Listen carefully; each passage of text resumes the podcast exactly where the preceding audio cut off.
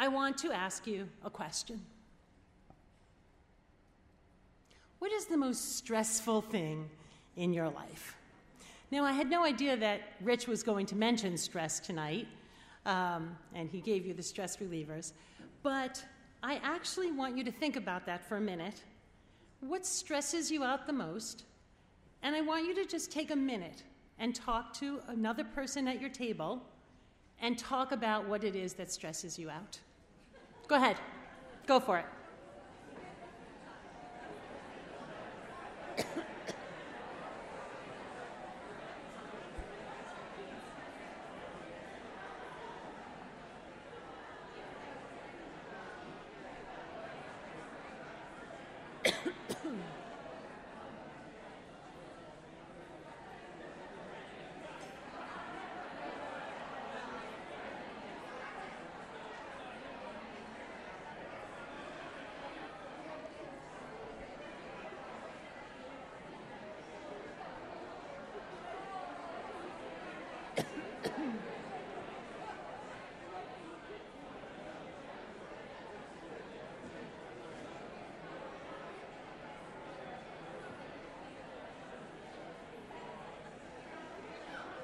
All right, I'm going to stop you there.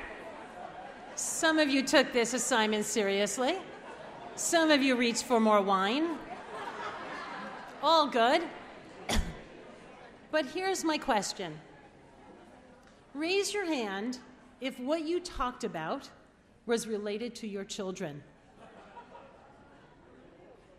Raise your hand if what you talked about was related to your parents.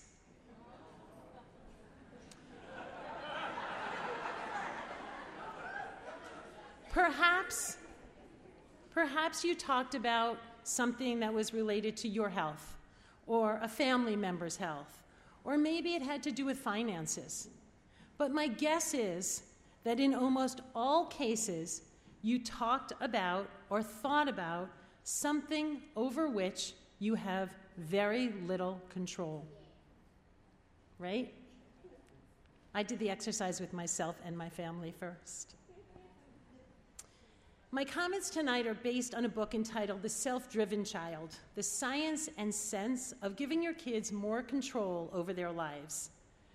Through research and practice, the authors made a few findings. The first is that anxiety is closely linked to a low sense of control. Conversely, a healthy sense of control is related to virtually everything we want for our children, including physical and mental health, academic success, and happiness. And the third is that autonomy is key to developing internal motivation. I'm going to start by sharing a personal story about my need for control and how my need usurped my daughter's need for control over her own life. Four years ago, my daughter was a senior in high school. Some of you know I have three daughters. And my daughter was a senior, and she was going through the wonderful process of thinking about colleges. We'd spent the summer visiting lots of them. She'd been thinking about them. We'd been having lots of conversations. And I really wanted her to apply early decision.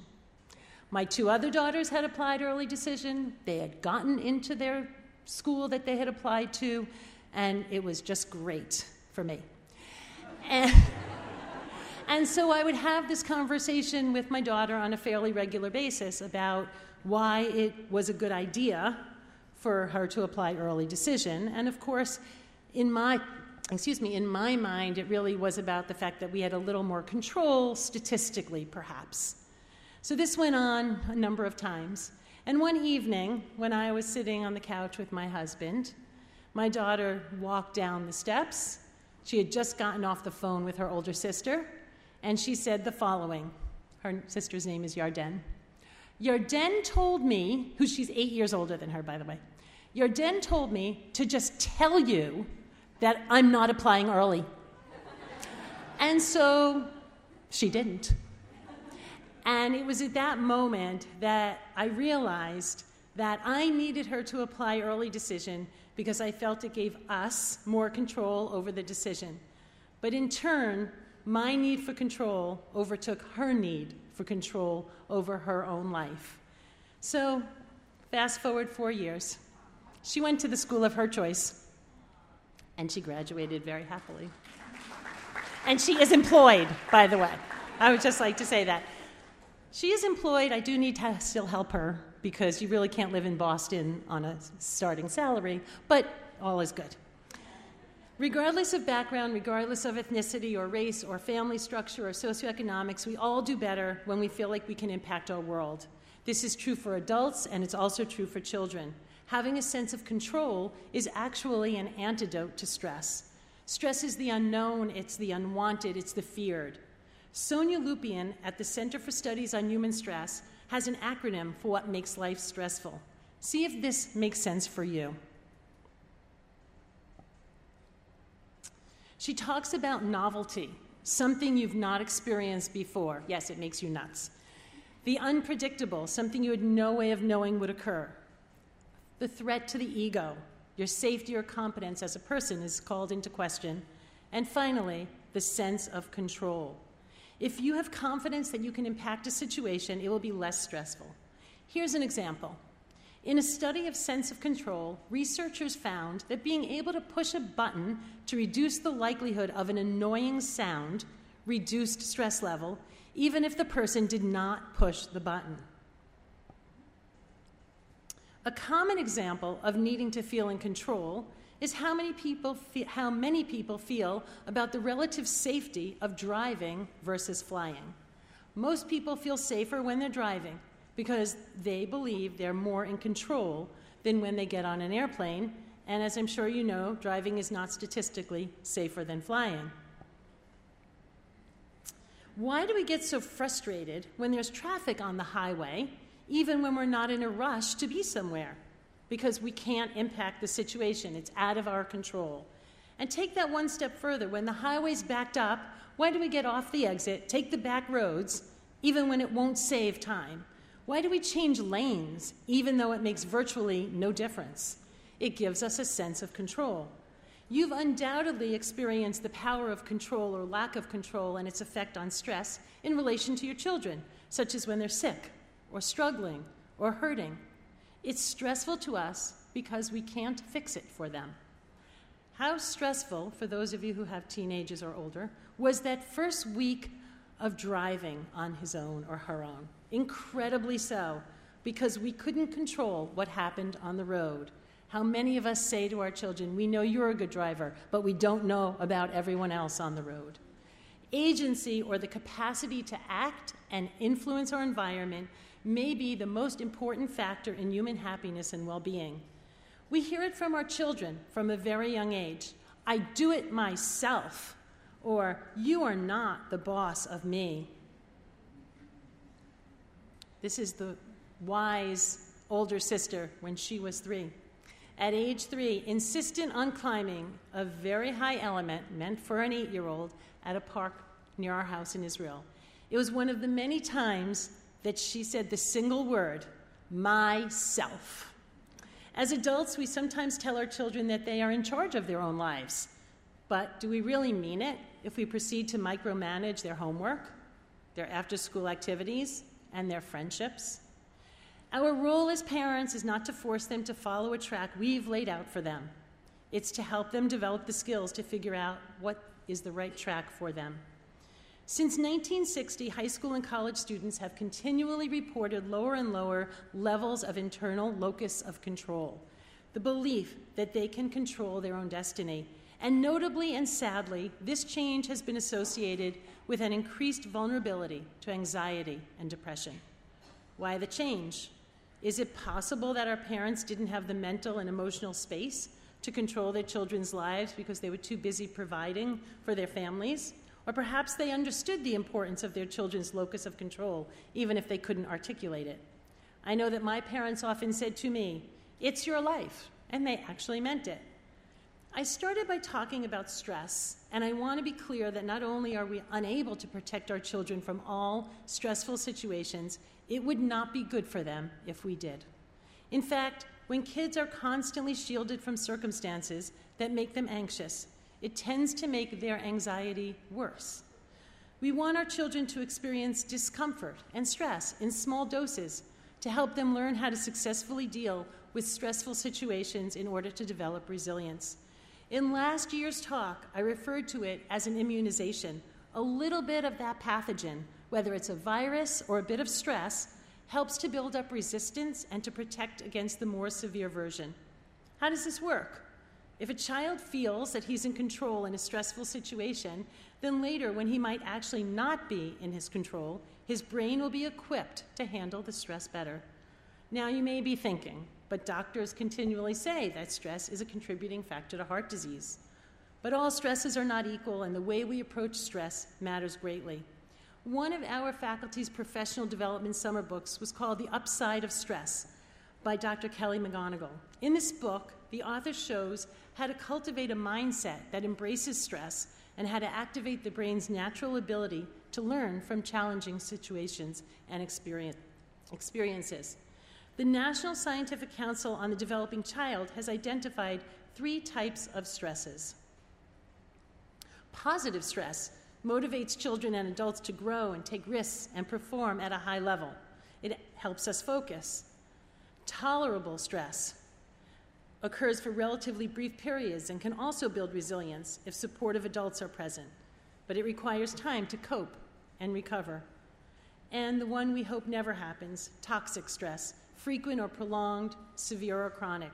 And this type of stress is characterized by a lack of supportive adults on hand to minimize exposure to things that a child is not developmentally ready to handle. Toxic stress does not prepare children for the real world, it actually damages their ability to thrive. Here are two potentially stressful situations that might fall into the first category that a child or adolescent might encourage, might encounter. Your child was excluded by two of her friends. Your child is upset because he felt criticized by a teacher. It hurts us to see our children hurt. That hurt may even stay with us long after our child has forgotten it. We want to protect our children from suffering and hurt. Nonetheless, it is your child's problem. There's a difference between taking it on as your own versus supporting the child to help her see that she can have a sense of control over her life, especially if we're willing to let go a bit. Our job is not to solve our children's problems, but to help them learn how to run their own lives. We need to guide and support and teach and help and set limits, but their lives are their own. Why? Why does this work? because the brain develops according to how it's used. By giving your child the opportunity to make decisions for himself while still young, you'll help him to develop the brain circuits that are necessary for resilience in the face of stress. You may be familiar with the three parts of the brain that regulate stress and impulse control, but just in case you're a little rusty, I'll give you a layperson's version. The three parts of the brain that regulate stress and impulse control are the prefrontal cortex, which is the executive control center of the brain, responsible for planning and organizing, judgment, and impulse control. Unfortunately, it's the part that isn't fully developed until a person is in their 20s, which gets in the way of an adolescent's judgment. The second is the amygdala, the most, it's almost the primitive part, certainly the emotional center of the brain. It processes fear, anger, and anxiety. It senses and reacts instinctively to protect us from danger. And you may remember that I mentioned chronic stress. That kind of stress actually enlarges the amygdala and makes a person more vulnerable to fear, anxiety, and anger. And the third is the hippocampus. This is where memories are created and stored. Equally important is that it helps turn off the stress response. It provides perspective, kind of like a friend who can talk you off the ledge. It reminds you that nothing terrible is actually going to happen. Well, you may be thinking, okay, I get what the brain has to do with stress, but what does this little mini lesson on the brain have to do with the sense of control? And the answer is this the brain develops according to how it is used, as I said before. A small experience of control for your child over his or her circumstances, such as choosing his own clothing, or decorating her own room, or choosing the order in which to get chores or homework done, activates the prefrontal cortex and conditions it to respond effectively. Strengthened by this sense of control, the brain's executive control system grows stronger rather than ceding power to the amygdala at the first sign of stress. By giving your five year old the ability to choose her clothing, even if it clashes or looks terrible in your opinion, you will be helping her to cope better in many situations, including those she actually won't be able to control, like where she's told to sit when she's taking a standardized test or when someone breaks up with her. Now that this lesson on the brain is over, I'd like you again to turn to the person next to you, and I'd like you to brainstorm together what is something that you currently have control over that you could actually give control to your child? Go ahead.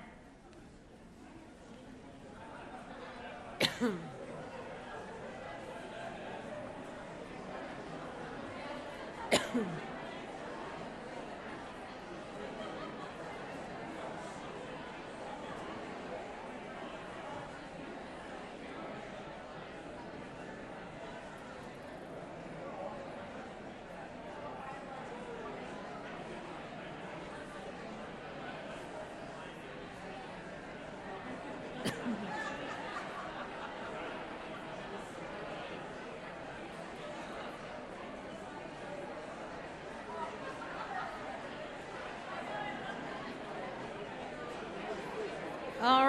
I hope that this conversation will continue in your homes. I'm not suggesting that all decision making should be ceded to our children. In fact, we don't want to give children unlimited choices. That, that can be stressful for them as well. Kids feel most secure when they know that there are adults there to help them make the decisions that they are not yet ready to make themselves. So, what I'm saying is this when it comes to making decisions about your children's lives, we should not be deciding things that they are capable of deciding themselves. Of course, as adults, we do get to set boundaries. And why should we do this? Why should we let them have this practice? There are a few good reasons. It'll help them develop the part of the brain that's responsible for good decision making and sound judgment. Having a sense of control is an important antidote to stress, and it will help them to cope better when they actually don't have control. Now, you might be wondering how nice that Carol is telling us as parents what should we, we should be doing. But where does the school and a sense of control come into this? This is the quote in the book in chapter 8 of The Self Driven Child. From preschool through college, we want kids to have a school experience that's engaging and inventive. School should provide a mixture of stimulation and downtime. It should encourage kids, encourage kids' natural curiosity. In an ideal school, teachers have autonomy and kids have choices. This type of school environment provides a nearly perfect model of an internal locus of control. Unfortunately, this isn't the direction schools are going. Well, I'd like to suggest to the authors that they come to visit the Foote School.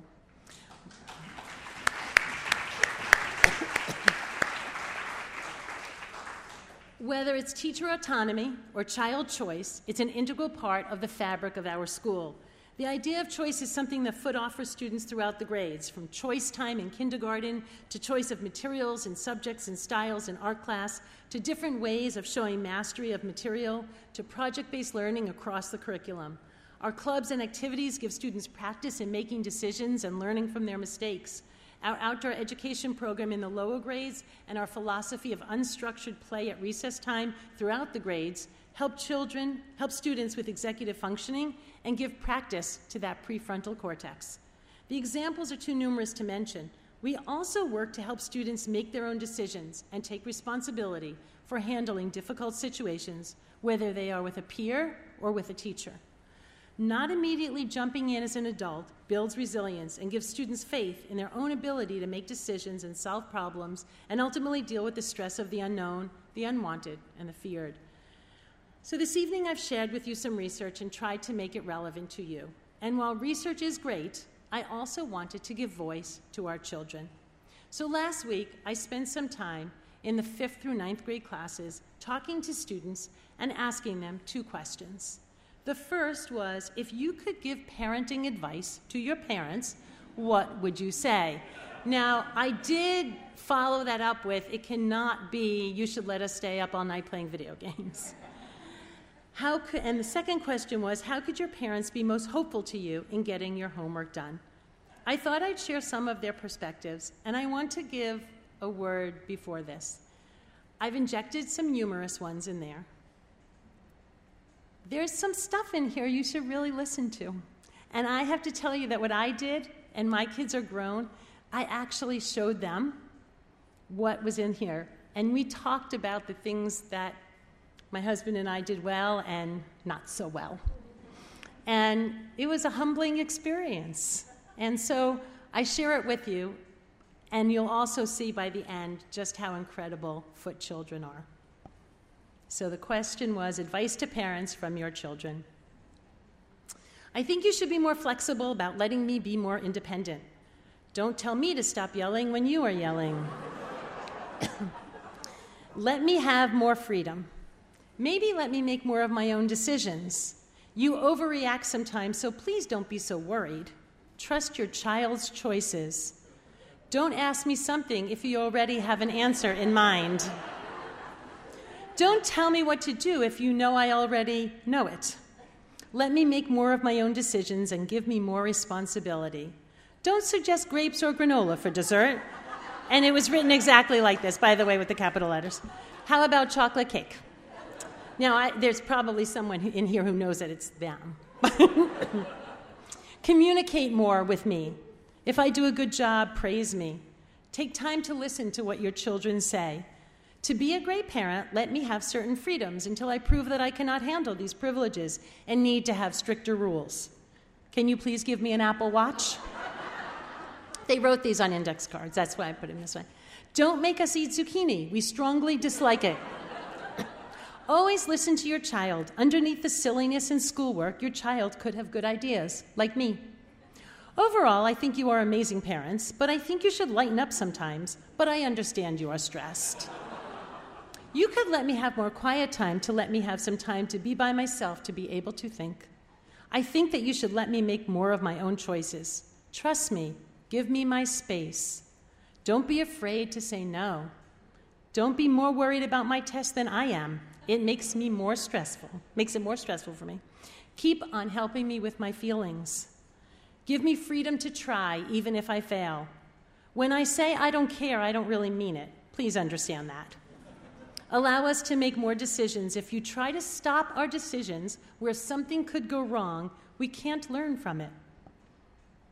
Keep being awesome. You're doing your best to be a parent, and that's all I need. Keep going. You're the best.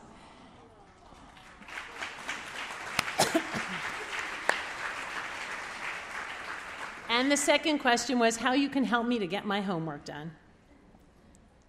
Give tips to help understand the problem, but don't just give the answer. Make sure to leave a little time for homework over the weekend. You could give me advice to help me organize my homework. You could be more patient when I don't understand directions. I know it's simple. Give me help when I need it, leave me alone when I don't need help. I'll let you know. Unless I tell you otherwise, I've got my homework covered. Don't hover so much at homework time. You can help me with homework by helping me stay focused. Could you play with the dog when I'm doing homework? Don't overbook my afternoons. Help me understand the directions or help me feel less stressed about it. How you can help me with homework is leaving me alone unless I ask for your help. You can sit in the room or at the table with me, just don't tell me to do something unless I ask you for advice. Don't get frustrated when I don't understand something. Ask me questions instead of giving suggestions. Let me be more independent on my homework. If you can please leave me alone while I do my homework, thank you. I think that it's important to help your child during the race, but let them cross the finish line. I think you can see just how wise and thoughtful and um, even, I don't know, just, just really interesting um, ways that our kids are thinking about things. I hope you enjoyed hearing their words and that perhaps one of them gave you pause. I know that as I read them, I thought about what I could have done differently. As always, thank you for coming, thank you for caring, thank you for engaging, and thank you for being such excellent partners.